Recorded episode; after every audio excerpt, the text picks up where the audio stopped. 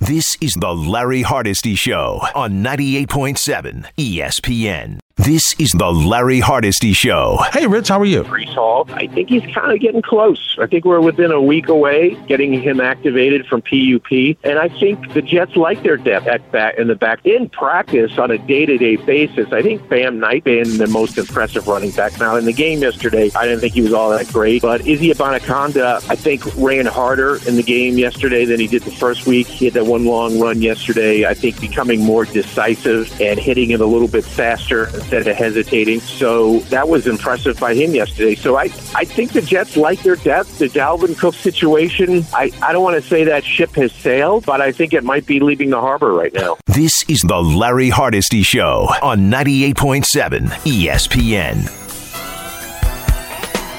Hour number three of our Sunday get together here on 98.7 ESPN. Thank you for joining us on a gorgeous Sunday afternoon. Heard that rain waking me up in the middle of the night, but it's gorgeous. Thanks for making us a part of your Sunday at 1 800 919 3776. Also via X at Hardesty ESPN at ESPN NY 98 underscore 7 FM. We've talked a little baseball. We had Rich Cimini last hour talking some Jets and something positive about the running game, right? No offensive, well, we talked about offensive line, but the running game, eh, Dalvin Cook, who? Right now, we turn our attention to the New York football Giants. And for that, I bring in my good friend, former Giant, former NFL defensive lineman. He is Jay Bromley. Jay, happy Sunday, my friend. How are you? Happy Sunday, Larry. Man, I'm doing well. Football's Excellent. back, so can't can't be better. Jay, let me ask you this before we get into the Giants specifically. Over look, looking at the league overall, as you've, I know you've noticed that the league is trending more towards uh, the joint practices of a team you're going to face in preseason rather than putting your starters in the preseason games.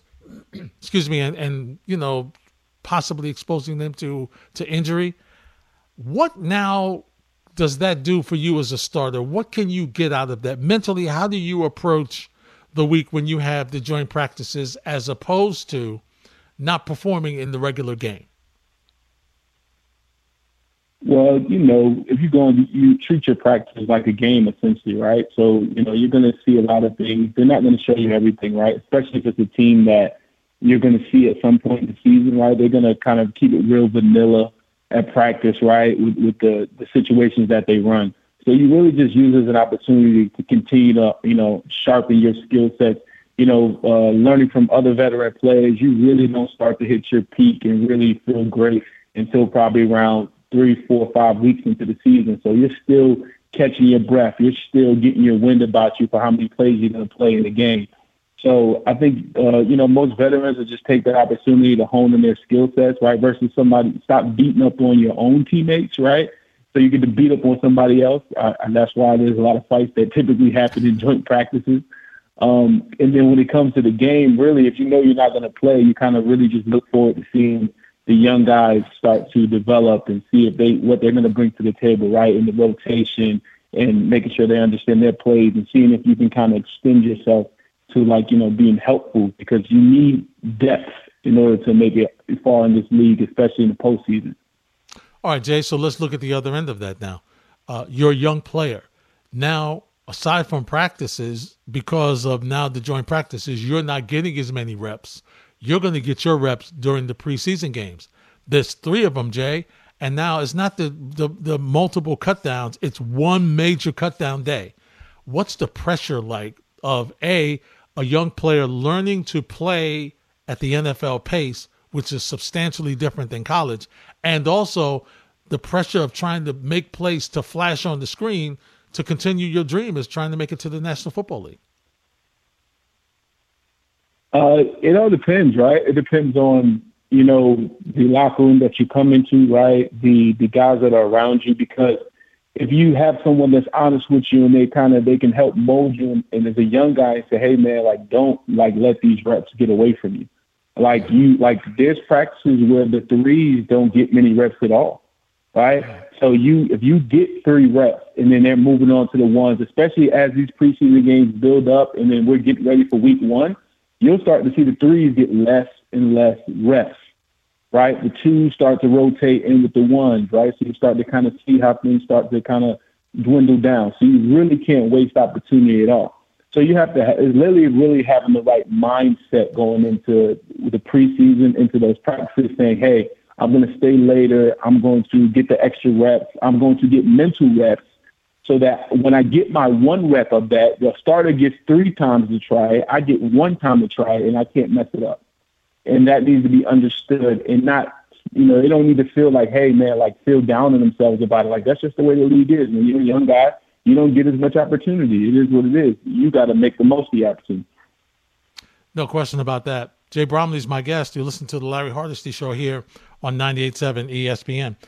All right, uh, Jay, let's talk about your former team. Uh, what did you see from them against Detroit? New York, New York Giant football, right? So, you know, we always want to, you know, try to focus on defense, right? I'm always looking towards the big guys, right? Looking toward the D line, trying to make sure, see if we, how do we rotate well? Who do we have in the twos coming in that's going to rotate and really add some depth? So, really just seeing up front physicality, right? Uh, got some good run game, right, from the Giants, right? So, as far as offensively, right, well, that's going to start everything for, for the guys moving forward.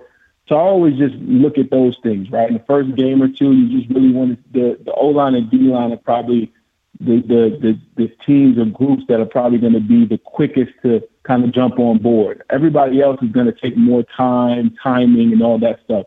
So I think they're building on that, right? Obviously, you see rusty, you see you know not a lot of offense, right? So I think what we're seeing is kind of like a slow build up from the Giants, right? To see where they want to be, run game, play action pass and then um, you know kind of rely on defense.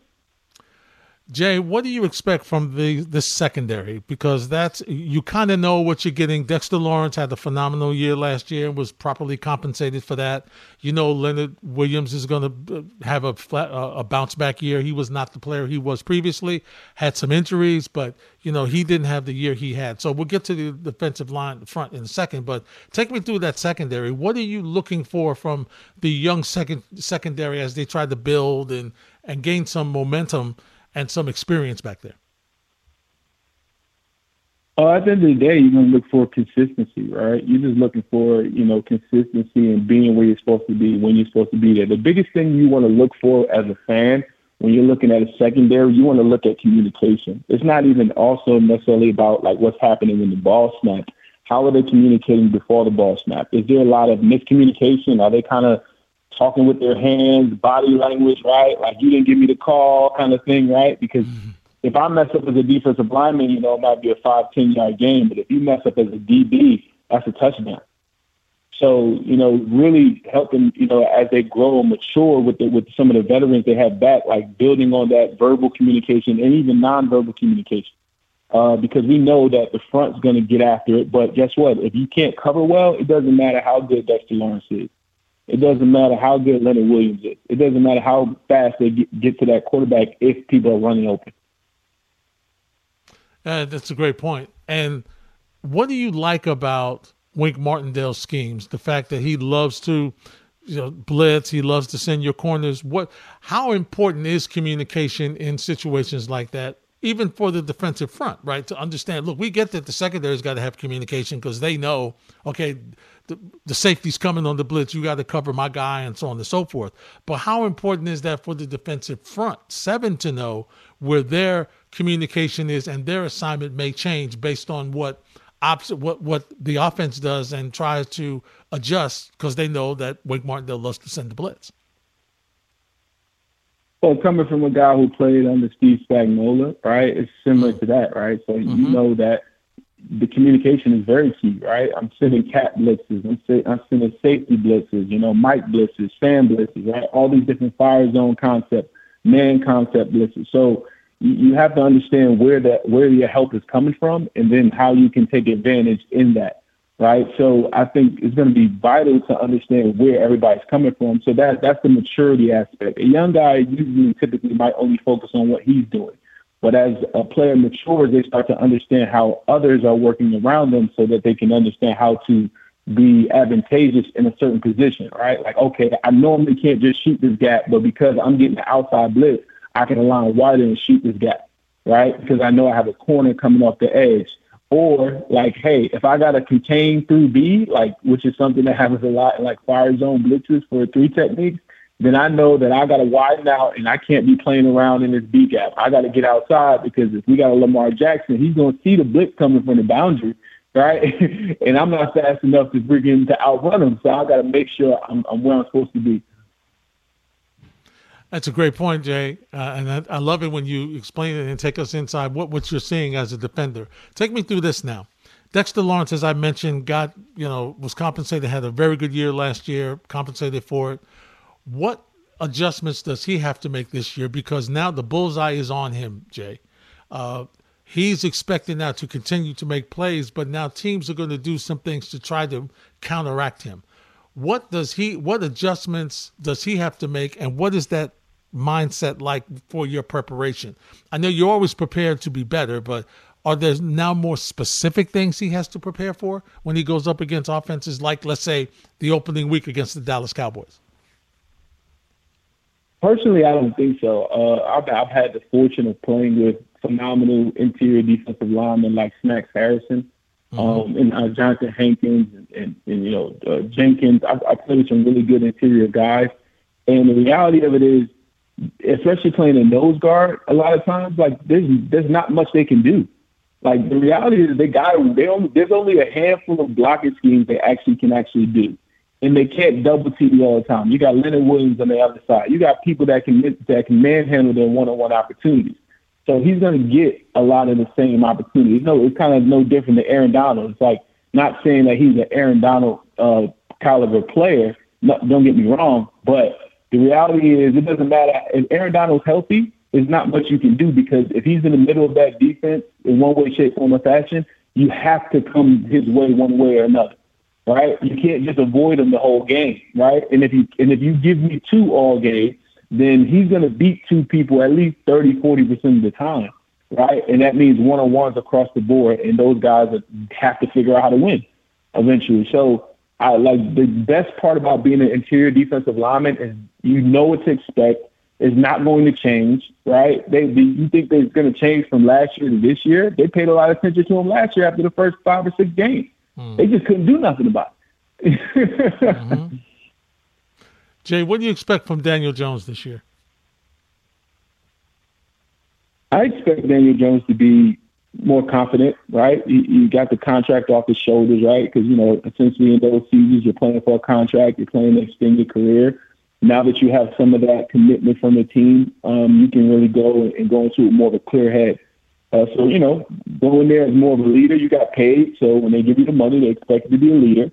So going there, be a leader, and that doesn't always mean heavily vocal. Eli Manning wasn't a super vocal leader, but he went out there and he helped lead the team and he helped um, help win games.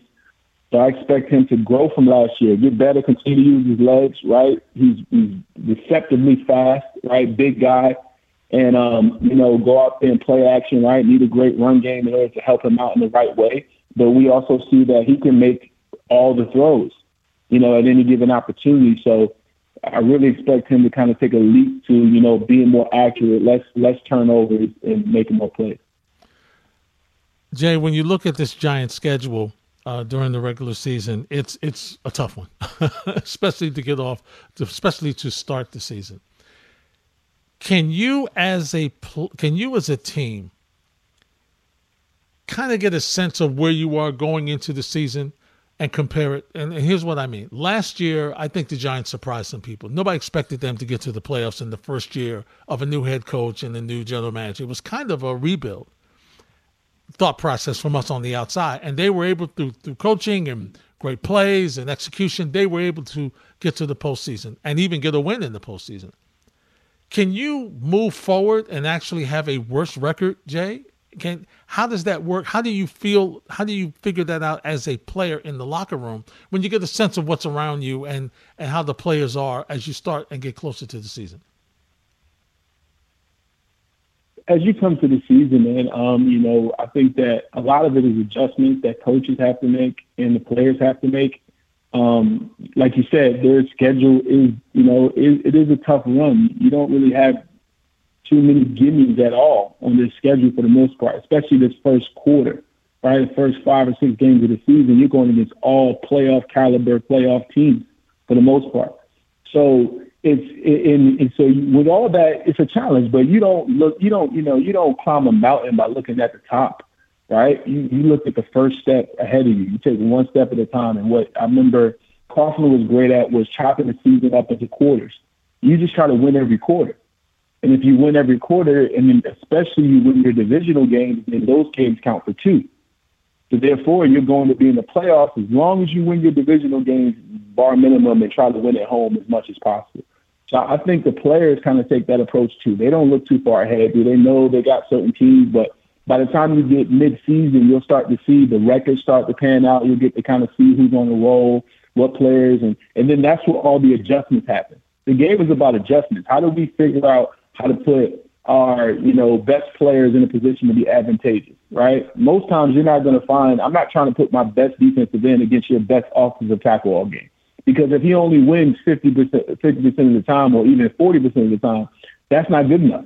I want to put my best defensive end versus your worst offensive line, right? Because I want him to win 70, 80% of the time. So how do we make those adjustments of understanding where to run the ball, how to run the ball, when to run the ball, and then also understand defensively their quarterback doesn't like to get hit, which no quarterback likes to get hit. So that's kind of uh, something people just throw around. But how can we make sure we make these adjustments as we see other teams defeat you or have success? Jay, as always, thanks for stopping by, giving us a couple of minutes, and uh, taking us inside that locker room for some thoughts. We'll talk to you as we get closer to the season, my friend. Thank you, Larry. I appreciate you having me. All right, my pleasure. Jay Bromley. We'll get his thoughts your thoughts on his thoughts. That's next on 98.7 ESPN. This is the Larry Hardesty Show on 98.7 ESPN.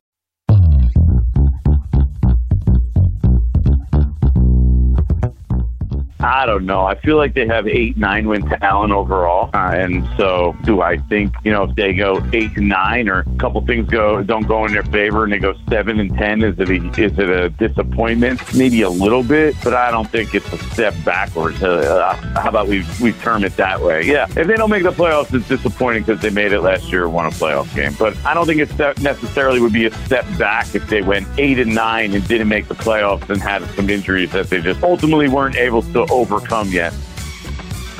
Jordan Raanan On the Ty Butler Show. Hey, hanging out with Big Daddy Ty. And he's right. I agree with Jordan a thousand percent. Hardesty on a Sunday until 3 on 98.7 ESPN. Because when you look at the schedule for this Giants team, and listen, they got a little offensive line issues as well because they need Evan Neal to take that next step. But if they can do that, if they can get him squared away, and there's things you can do. You can put a tight end over there to help him out until he gets better. There's things you can do. But as long as this Giants offense can find the ways to be more effective in the red zone, and theoretically with Darren Waller on this team, who is the leading, as Jordan has mentioned, on a number of occasions, he is the leading receiver. Even though he's a tight end, he's the leading receiver on this team. He's the number one guy. And with Saquon being Saquon, catching the ball out of the backfield, doing some things. And I talked about this guy when he was in Dallas. I talked about this guy when he was in Buffalo. Everywhere this guy is, freaking Cole Beasley finds a way to make a play in every game on a big time drive. He just does. I'm not saying he's Julian Edelman. Uh, but he's a guy that always makes a play on a drive. It's either second and long play or it's a third and long play. There's always a drive where he makes a big play that keeps that drive going. And I think if he makes the club, uh, he's going to be tough. He he's going to be big for Daniel Jones to be a bailout guy. You know that guy that he's finds a weak spot in the zone and sits down there, and he oh, he has great hands. So he's always a guy that makes a play. So I think he will be he will help this team. The record, though, how they respond, how they're able to win, as Jay Bromley just told you, in your own division, that's going to be key for this Giants team. I personally believe the Giants will make the postseason. I'm not in the majority. I've spoken to a lot of people who don't think so. I believe they can make it in the weaker NFC, I I expect that I think they can get nine, even ten wins. Larry, the Giants get. I think the Giants can find a way to get nine, ten wins. I really do. I really do. Uh, how did they look against Detroit? Well, Jordan will give you his thoughts next on 98.7 ESPN. This is the Larry Hardesty Show on 98.7 ESPN. Yes. oh, I love this. Oh, man. Classic hip hop on the 50th anniversary. We had just a few for you during the show. Oh, Public Enemy was oh, oh, oh. game changer, game changer. Chuck D. Hardesty on a Sunday here on 98.7 ESPN, 1 800 919 3776. Yankees got 2 nothing lead against Miami. It was nice to, it was, and I, I know we keep picking, I'm, and I'll get back to the Giants in a second, I promise, and your calls. I hate to keep picking on Stanton. I really do. But Tom Harvey, got some Yankee fans. Did you see the difference with Aaron Judge rounding third on the hit on the RBI hit by Stanton as opposed to Stanton? I don't know if Stanton would have made it. I'm sure. I mean, if this was Stanton back in like 2016 when he was a mem- member of the Miami Marlins oh. playing in that stadium on a regular basis, he might have been faster than Judge. Uh, he would have been faster than Judge. He's the Flash compared to what he's he is now. Giancarlo Stanton's hip is practically made of glass. At least with Aaron Judge, I'm confident he can get around third and score. And even if he slides, I'm confident Aaron Judge won't hopefully injure himself like I'm afraid Giancarlo Stanton will when he sets a 3.2 magnitude earthquake off when he slides. he doesn't slide, he falls down. well, oh, there you go.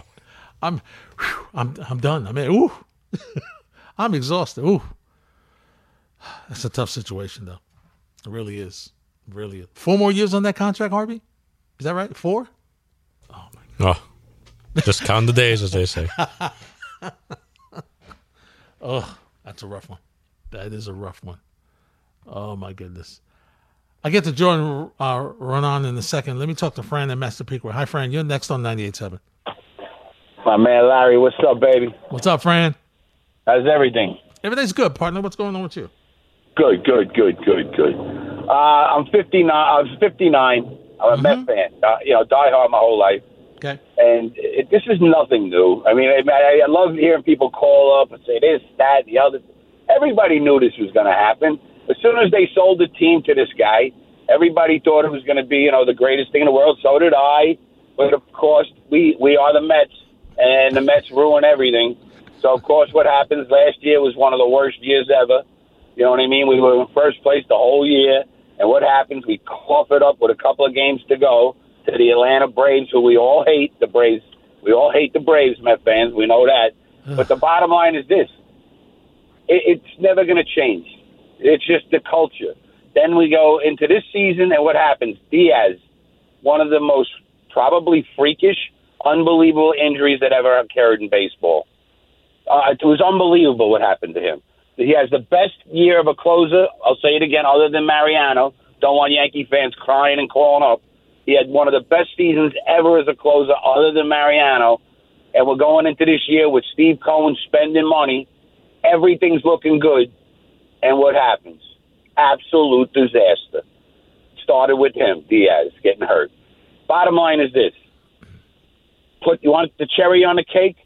I, I watched them bring him back early with like a month ago. Put fans in the seats. Watch, watch. And you know it's good. I know, Larry. I, and I don't wish injury or anything like that on anybody. And I want to win. But they're unwatchable. But you know what's going to happen? They're going to bring him back early. Yep. He's going to re-injure or something to that effect. And let me just say one thing. I promise everybody, I am done. I will never root for the Mets again if they don't if they don't re-sign or if they don't if, if they trade Alonso or don't re-sign him, I swear to I swear on who I believe in, I will never. I will root against them every game. I, I let him get away with Tom Seaver for some unbelievable wow. reason. I don't know why I let him get away with that. This will do it. I will never root for them again if they don't sign him. Larry, you the man.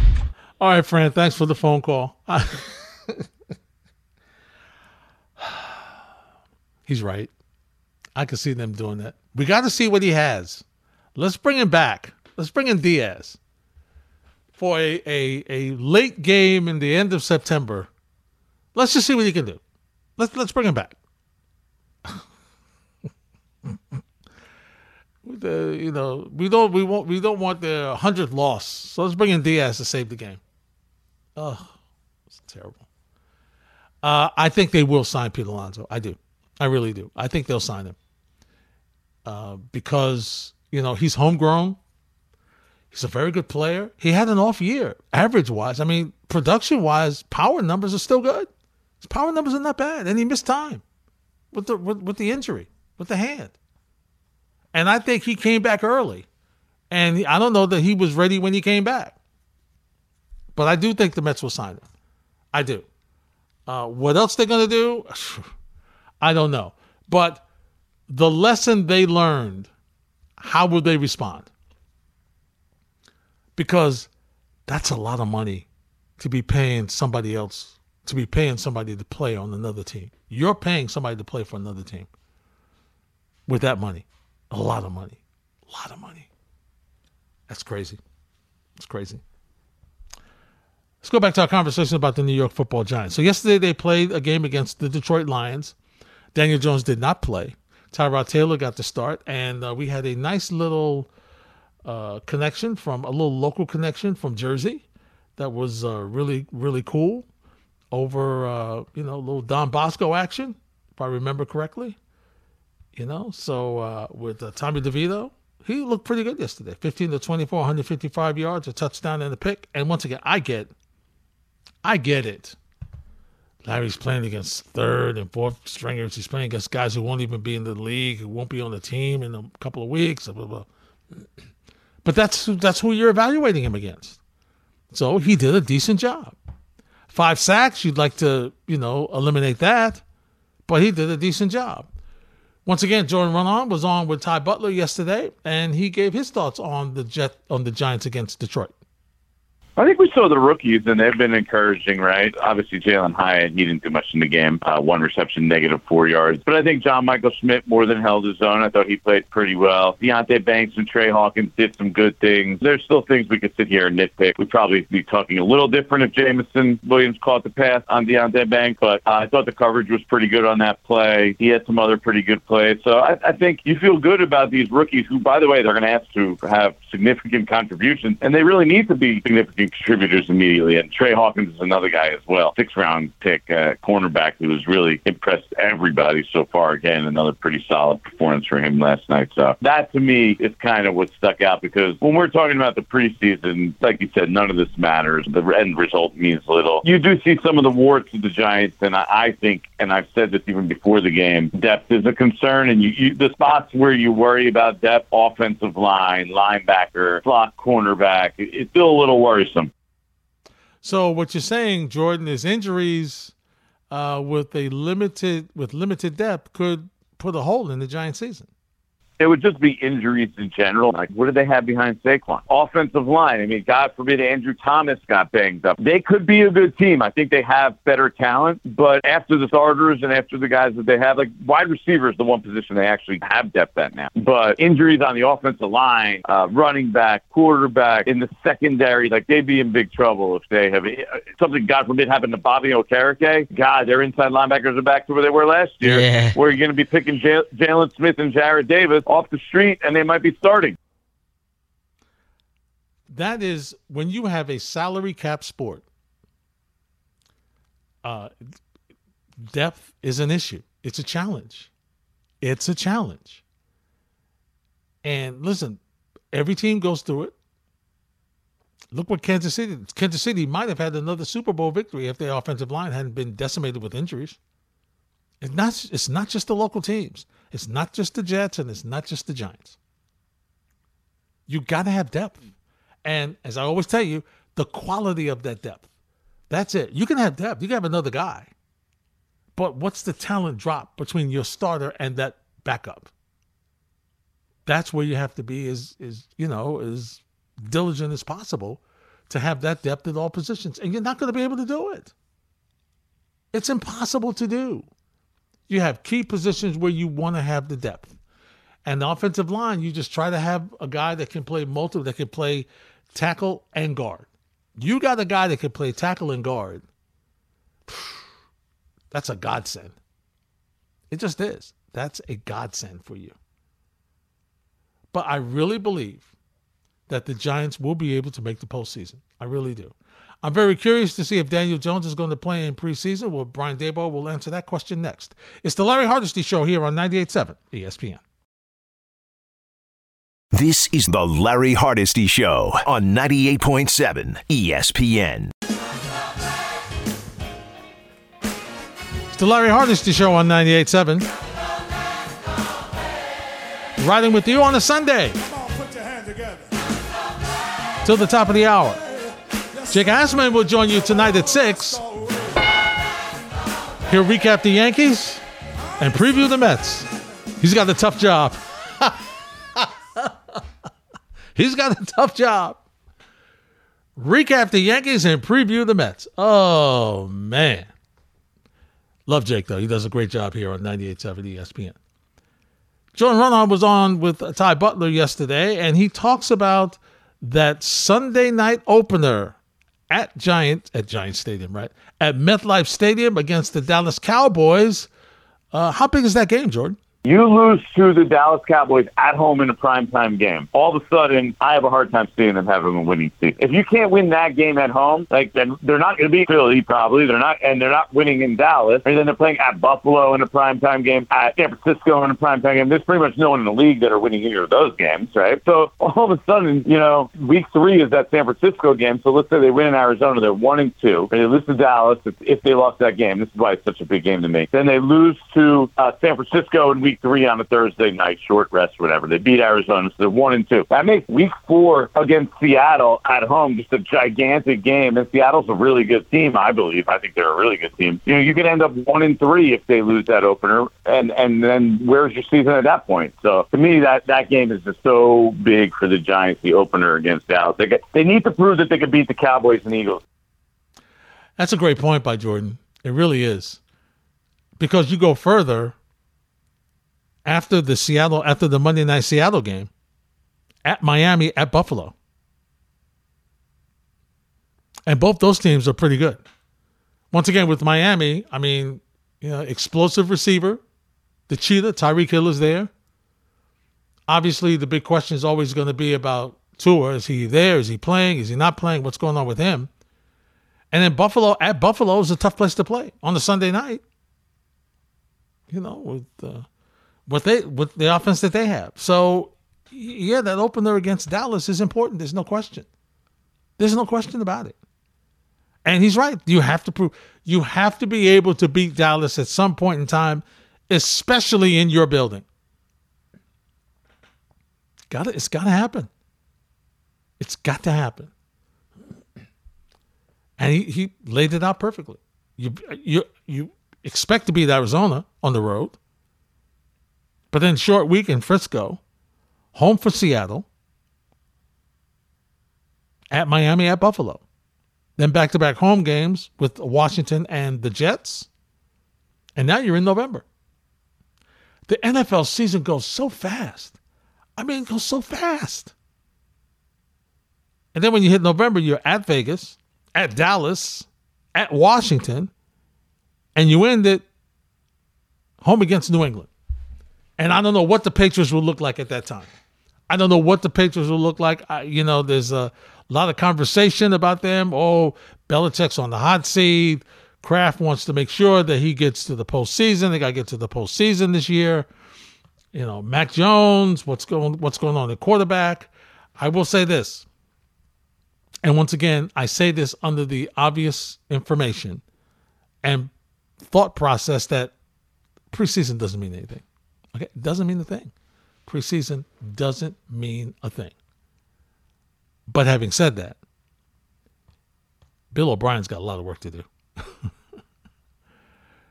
Based on what I just perused at uh, in their loss to Houston, Bill O'Brien's got a lot of work to do. A lot of work. A lot of work to do to see if they can get them to be respectable, especially in the in their own division. All right, so let's take a look at the at the NFC, right?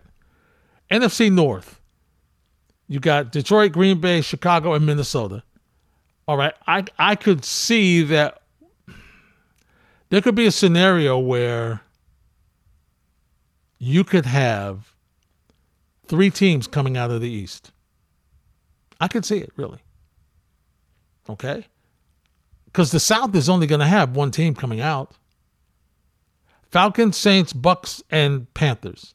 There's two teams that are not going to the playoffs out of the NFC South. I don't see it. I, if I were, my thoughts lead towards New Orleans, but I don't know. Out west, I mean, could you make a case that one team comes from out west? Seahawks, Cardinals, Niners, and Rams. Okay, I'm thinking right now, I'm thinking Niners, but I don't know what the quarterback situation is going to be. I'm not sure. Defensively, you would say that they would be the team that would be leading to come out of there. Of course you would. Right? Now, the North, could you see more than one team? Possibly. Detroit, Minnesota, maybe. Maybe. So, you know, I think maybe two teams would come out of the North. I got one coming out of the South and one coming out of the West. I'm not buying the Rams. I'm clearly not buying the Cardinals. Seattle, can Geno have another year like he had last year? I don't know. It's possible. Anything's possible. But I'm just not sure that he could duplicate what he did last year. He had a great year last year. But things kind of broke right for them. So that's the major question here is can they duplicate? Can't see how Seattle duplicate what they did? And I haven't checked their schedule, but you know, it's just going to be it, it is a fascinating situation for the New York Football Giants. And I think this I think the division is going to be closer than you might think because I don't think Pittsburgh I don't think Philly is going to be as dominant as they were last year. And I think Dallas is Dallas has a Dallas could not make the playoffs again. I mean, let's face it. Is there anything in your mind, if you were a Dallas Cowboy fan, is there anything in your mind that you think that, okay, no Kellen Moore, Mike McCarthy is going to be calling the plays? Okay, that's better for Dak Prescott? And a situation where we don't know what's going on with the offensive line because Zack Martin is like, I'm I want more money. And the run game is an issue. Pollard's not there. Zeke's not there. Prescott can't possibly have a worse year than he had last year with the picks. I mean, he came back, he was a turnover machine after he came back from his injury. So, Giants have a shot. Giants have a shot. And they seem to always open against Dallas, right? But if you're going to tell me, and this is a lot of respect because the Dallas has a very good team.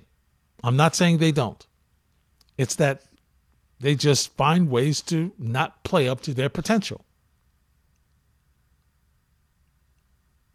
So the Giants have to, I agree with Jordan, the Giants need to go out there. Hey, here's a way to win. Let's go out there and beat Dallas at home on a Sunday night. Let's show that this is different. Let's show that we're we're all about uh, making this serious, building on last year.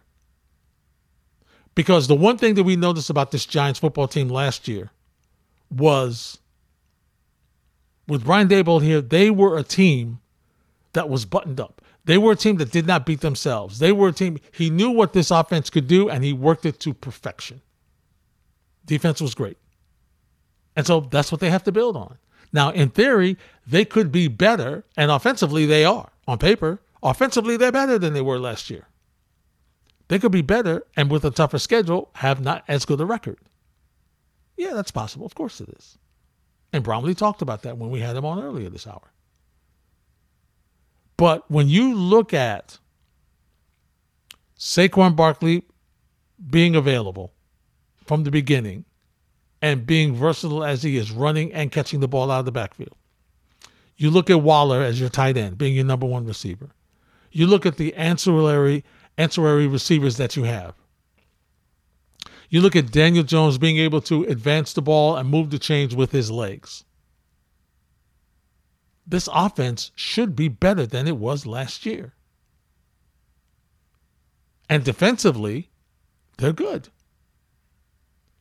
So they could use the same formula that they had last year, great defense, keep the games close, wear the team, wear the wear the opposing defense down, running the ball, and in the fourth quarter you score, you win games.